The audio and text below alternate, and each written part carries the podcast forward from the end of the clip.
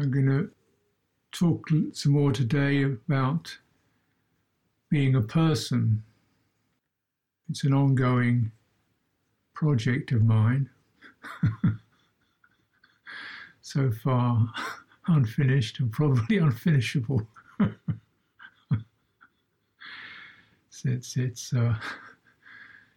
all the pieces in it are constantly shifting, but that's practice. It's you. That's the workshop where wisdom and compassion arise, and one's attention is massaged, and one's heart is massaged, and things are laid down, things are cleared. Yeah. Of course, any reasonable teacher will tell you that person's just a mythology, It's just a construction, not a real entity at all, and that's entirely true. And yet, most of our lives surely are about getting by, it's yes, Nibbana and all that, but most of our lives are about where we live and people we're with, and our jobs, our occupations, and a state of health. Okay, location, which brings all kinds of things in that you're somehow involved with. It could be your apartment, your street, your town, your country. You got people, relatives, partner, near, living with or associated with, group, ones and twos, that, you feel that they're there for friendship, learning, cooperation, very important features. Occupation. An occupation, one thing of it is just to get some wages so you can get your requisites together to live. But actually, it's more than that. I have occupation. I'm not getting any money out of it. A sense of purpose. I think we all have a natural feeling of, there's something to do. One wants to feel perhaps one has gone through this experience of being in a body, having done something that's of benefit for other people or for the world in general or for one person. A sense of purpose. If I'm going to do something, I'd like to do it well. I'd like to do something that's meaningful.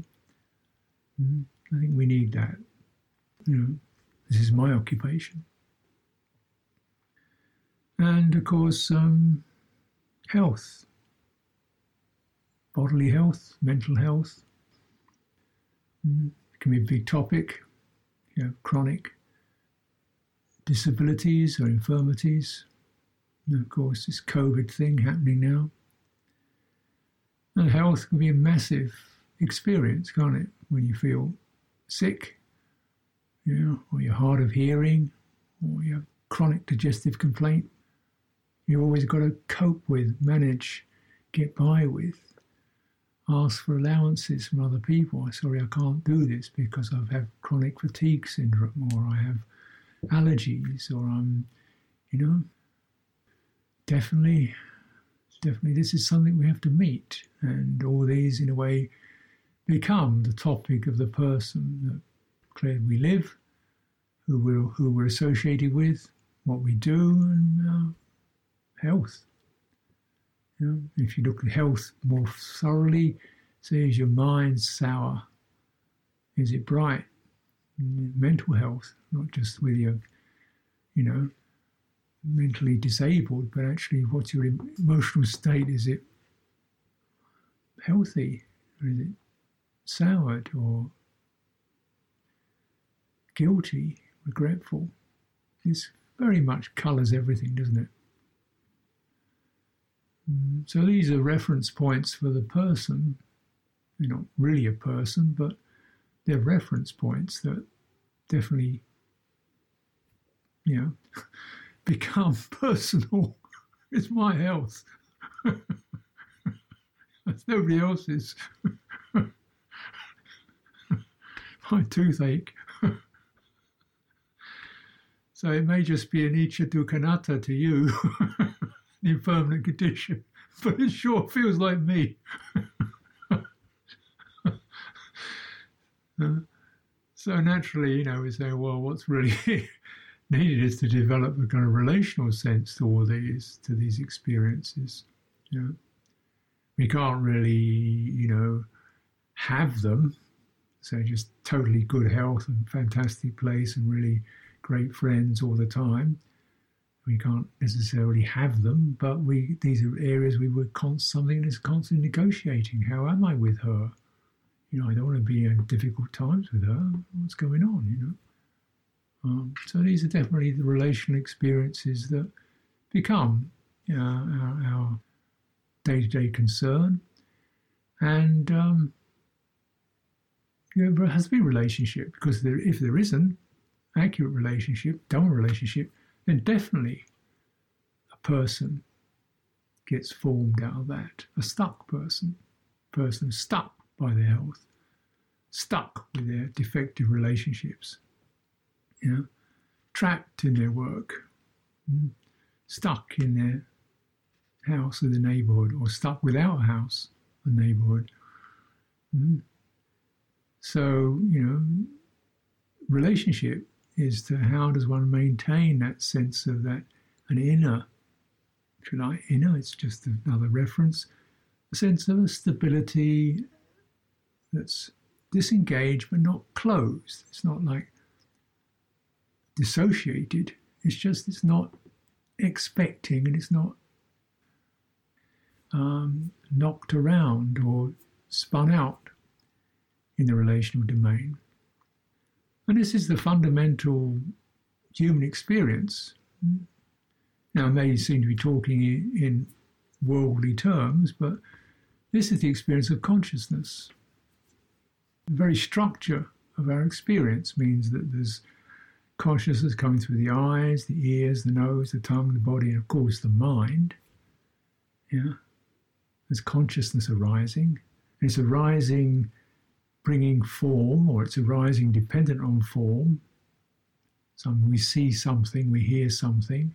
Yeah, it's definitely, that's whether it's, you know, sublime or profane.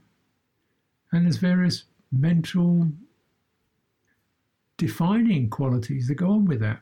Feeling things, interesting things, pushing things away, stirred up by things, getting meanings and interpretations. It's called nama. Nama, rupa, vijnana.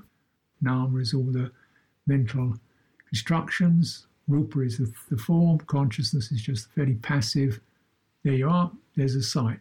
There's a sound. Yeah, yeah. And citta in all this is kind of weaving around, saying, let's go to another channel. I didn't like sight very much. It's not very good. Let's go to the hearing channel. Well, nothing much happening there. Let's go to the mental channel, because that's always available. You start doodling, fantasizing, worrying. You know. Yeah, so it's always the citta's ability to lift and disengage. First of all, it's just the disengaging and hopping between different modes of consciousness, right? But its search is for, you know, where do I get the stable and the comfortable? And what it has to learn, it's not through a blind attachment to these experience forms that arise, sights, sounds, thoughts, or any concoctions of them, but through a skillful relationship with them. Most of our life, of course, is mental, isn't it? Our world is what we plan for, what we remember, what we take home with us, what we wake up with, and about arises within the first few seconds. Oh, it's Friday. Oh, my goodness, it's Friday. Got to do this, that, the other. Oh, it's somebody's birthday, lovely day, you know. It's all psychological and emotional is our predominant fabricator of our world, based upon sights and sounds and so forth. And, you know, with that, there can be this sense of like a compulsive relationship, which means just you want it, you resist it, you don't want it, you know. It's a very simplistic, compulsive relationship of favouring and opposing because of the nature of feeling. We favour the pleasant, we oppose the unpleasant. There's that, oh, no, oh, no, oh, really, do I have to, oh, yeah, oh, wow, it'd be great, let's have some more of those, or plan this. It's generating feeling based upon mental imaginations, and there's this compulsive planning and weaving of all that. Again, the mind gets very, very busy concocting, trying to concoct a stable, comfortable scenario. You think, well, sounds like that's what we should be doing. But of course, as you learn after a while, all that trying to concoct a stable, comfortable scenario makes you pretty stressful and disappointed and sometimes heartbroken and irritated because you don't find it. And First Noble Truth. But, yeah, it's not, you're not that far away from it, really. It's just the compulsiveness of that search for stability and search for comfort means one actually goes in the wrong direction. You go out. The mind creates something out. And teaching here is rather than create anything, could you just go back to stabilising your attention? You know, disengage, stabilise your attention, relax some of that drive. How's that? So, this is more stable. It's not in the data of sense consciousness, but in the more subtle data, if you like, of the citta, of the heart. And, you know, what I mean by that, I mean the data of the heart is pretty abstract. It's things like a sense of kindness, a sense of respect, a sense of integrity, a sense of resilience, forgiveness. These are not external data. These are heart realities. And when we run out, we drop. The mind drops all that. You're in the running out, the compulsive running out. The mind leaves the places where it could be stable. And all these heart realities are relational. So if you have morality, it's not just an abstract principle. It means you don't kill that bug. Yeah? Right? I mean, your relationship to that creature is one of harmlessness. So these citta realities on this level are relational realities. So we are, we have a sense of virtue, we have a sense of goodwill towards others, we have a sense of integrity, we have a sense of respect. Establishing, you know, citta qualities to guide. And, you know, the world is still very complicated, so it's very useful just to kind of meditate, or if you like, just place your citta in terms of relating to, say, I feel four basic things. First thing is, it doesn't really matter which order you do it in, but just very important, how's your relationship with the experience of your body?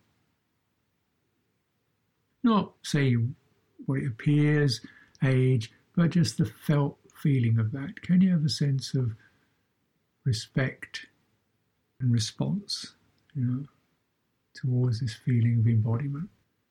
This could be a fundamental practice. Living with a body. With, one could wish it to be stronger, fitter, more lively, but this is what we have. Is that something you can purify relationship with? So one is stay open, stable. It's not like this, it's like this. Much better than comparing it with what it should be, could be, other people's are, what people think of it. Much better just to develop a direct, respectful response. And you can practice that. And it really helps because it's a very direct and ever-present meditation object. You walk with it. Can you practice so that when you go somewhere, you move there with your body? So it's not your mind jumps into the kitchen, but you go to the kitchen, but you've got to carry your body along all the way to get there, right? So it's not just head runs into the kitchen, but to get there you've got to actually take 15 steps or however many it is. Can you just be with each one of those, not necessarily slowly, but just until you get there? You'll get there, if you keep heading in the right direction. I mean, sure, your own living quarter, living place. It's down there, turn left through the door, isn't it? So you just kind of get, you don't have to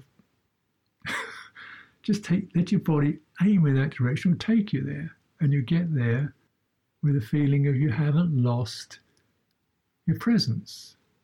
So it's a great meditation teacher because it keeps reining in the compulsive running on of the mind. Another very helpful one is because it gives you accurate sensitivity, here and now accurate sensitivity.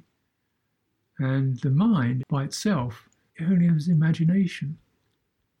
It doesn't have accurate sensitivity, just this imagination. It says things are going fast or slow. What does that mean? How slow is slow? How far? That's a mental state. Right?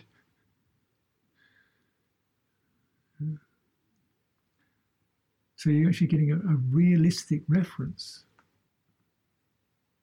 And without this, and it's extremely common for people to constantly be running on abstract time, clock time. So the body's just left behind, and people just, and that's the beginning, if you like, of the whole dissociation loss experience. You're running out of their bodies, and this mind is then the mental proliferations take over, and that'd be very injurious for one's health in the long run. Because for a start, you generally have to put some stimulants in it. Get it going, and then of course the things to relax you, and then the various medications that are necessary to keep adjusting the chemistry. Another really helpful one is to be with nature, learn to relate to nature. This gives us humility. It's like being a human being is not the only thing in the cosmos. I mean, we act like it. Like there's only us, and the rest of it's just food.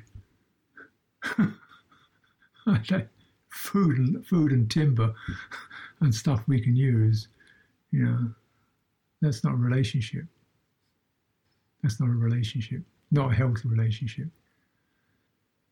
is it? So nature actually tells you there are other forms of intelligence here. It's not that you're the best. It's a different kind of intelligence, intelligence of a wolf, or the intelligence of an apple tree that knows when to bud, and how to grow fruit, and how to survive through winter without central heating or anything. That's trees have their own intelligence. It's no better or worse than yours, it's just different. So this gives you a sense of, then it tells you, oh, this is a human being. You don't know what a human being is unless you see it in a context. Like, you know, how fast we are compared with trees, how many ideas we have compared with a pigeon. And so there's a sense of mystery and humility, and we're living in a shared planet. Can we be respectful of that? Other creatures have as much right to be here, and probably in terms of the planet, are more useful than we are. I think a strand of sea kelp, or one bee, or an earthworm is more useful to this planet than I am.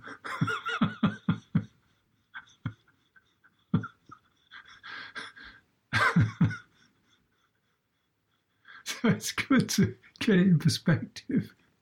Can we have some respect? You know, quell some of our demands.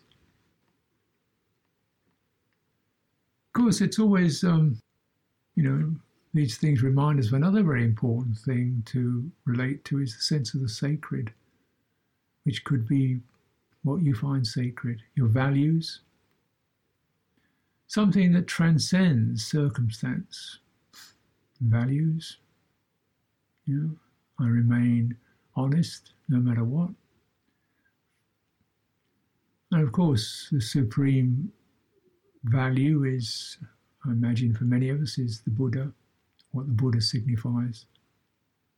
You know, so we just keep remembering, relate to that with a sense of, hey, this is the lamp, this is the guideline, this is the guide. You know, it's not asking anything of you, just place that in your awareness. Mm. Just keep it simple, but just place that in your awareness. See what it does. So in these relationships means you're not adding anything more to it, but just placing it there and letting it have its own effect.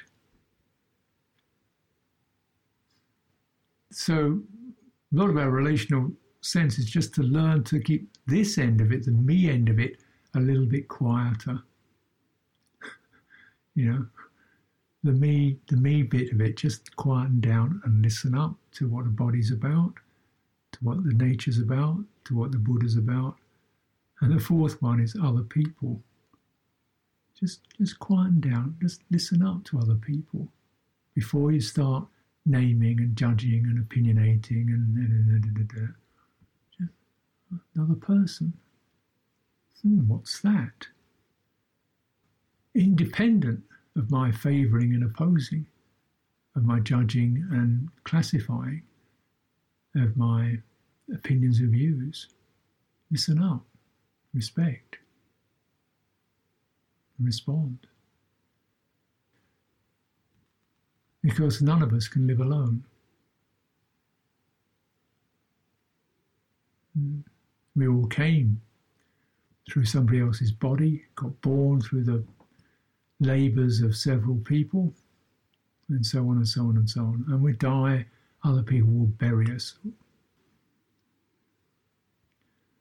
we don't live alone. Could we actually just quiet down? Open your attention. Stabilise the citta. Learn. Learn directly, and not just from being in the presence of, and noticing what arises in the mind, what's stimulated, what attitudes, and as any other kind of meditation, is you have the form, and then what arises, the various moods, swings, whatever, and you're just, and you're holding the form, breathing in and out, body awareness, whatever it is, just that which provides that stable, restful, open state. Let stuff move through. Learn. Learn what is to be seen as suffering, as changeable, as not worth involving yourself with. It will pass. This is how you become a person. I mean, not a person, but a stable citta. And then this is in a way, this is your workshop. You know, your own body, natural world of other creatures, the world of values, human beings. They all teach you something. You learn. And then you can begin to, with that, to address your life with its occupation and its health conditions and your personal relationships and your place where you live.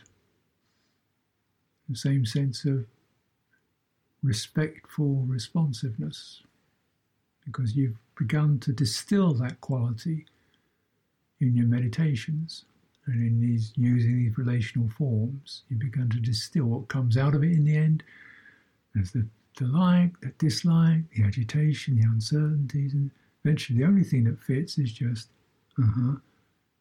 respectful, stable awareness and looking for a response that will be, that's the right response. That's the one that doesn't cause any regret and isn't forceful. And you notice when your intention gets strident, no, that's not it, it's pushing too hard, doesn't feel right. When your attention becomes fixated, narrow, that doesn't feel good. Yeah. And how do you know that? Because your primary thing is, first of all, getting embodied. Once you get embodied, then you can really sense the energies of intentionality. So when your intentions get demanding and forceful and pushy, you can feel yourself tightening up. And when your attention gets narrow and contracted, you can feel that. And, you come back to this. So that's your fundamental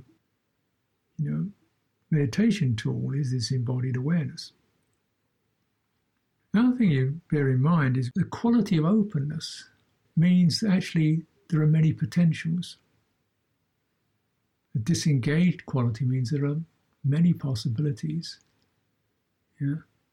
So if you're finding yourself in situations where you've only got one possibility, something's gone wrong.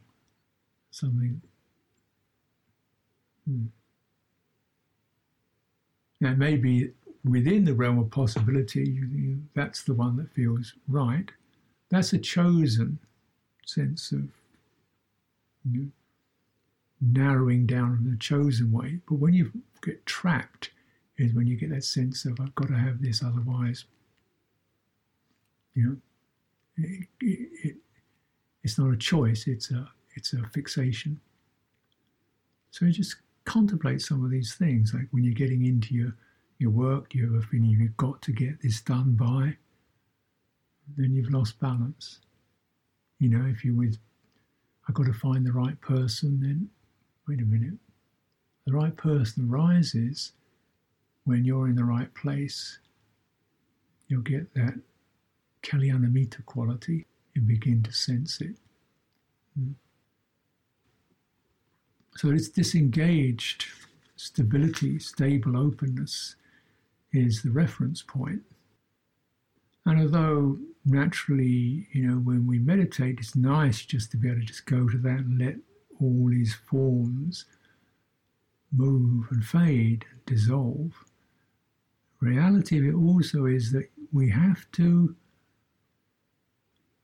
work with forms and without wishing them go away.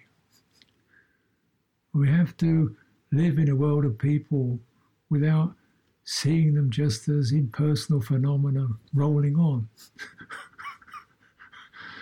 We have to live, we have to occupy ourselves with something without feeling it's just a waste of time or restless activity, you know. So there has to be a purification, not just in terms of something where cessation or apparent cessation occurs, but in the presence of conditions. And I think to me this is a much more testing. You know, it may be, you know, you may have been on retreats where, as you probably know, you get on retreat and you do the long retreat and you think, oh, this is really it, you know. Wow, you know, I see it all. It's clear space. And as I say, okay, if you feel you get it all sorted out, go and live with your parents for a while. That'll be a good test.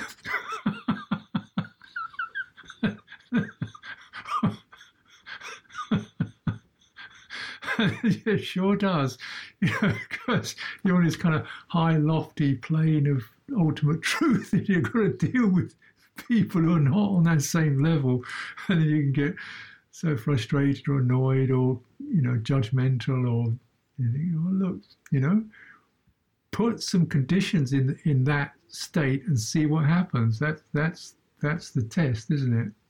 Walk it down the street. Walk your enlightenment down the street and see what happens to it. If it crumbles by the time you got to the first corner of the block, it wasn't worth much, was it?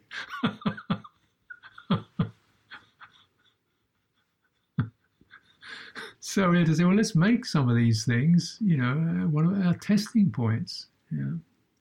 Because if I walk down the street, I'm going to have a sense of, got to get somewhere. And, oh, what's that?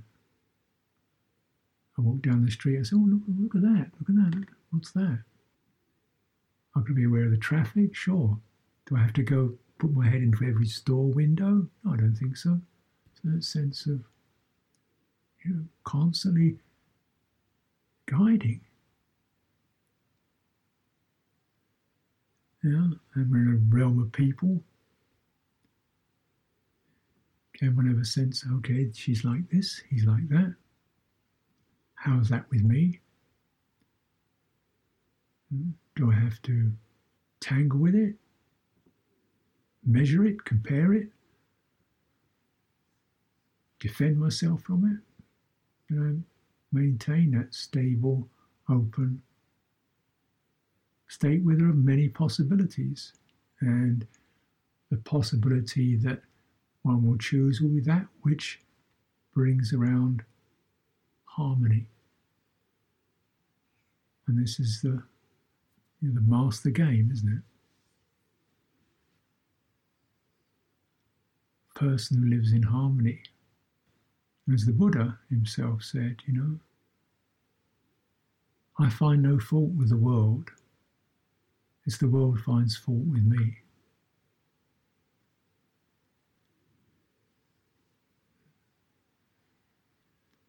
Because the one is freed from conceiving, the tides of concepts and ideas does not wash them away. They're one who finds no fault with the world, finds no flaws. And so then, living in the world without getting lost in worldly ways, highest blessing.